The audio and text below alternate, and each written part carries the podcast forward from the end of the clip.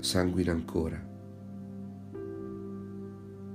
Fugge il tempo e il suo percorso, rivive l'ago a ricucire il petto. S'apre e cola la rossa ferita che fu la spada da te sguainata. Era dolce e poco fredda. Accarezzava con timidezza, solleticava con l'astuzia d'una donna nell'amarezza.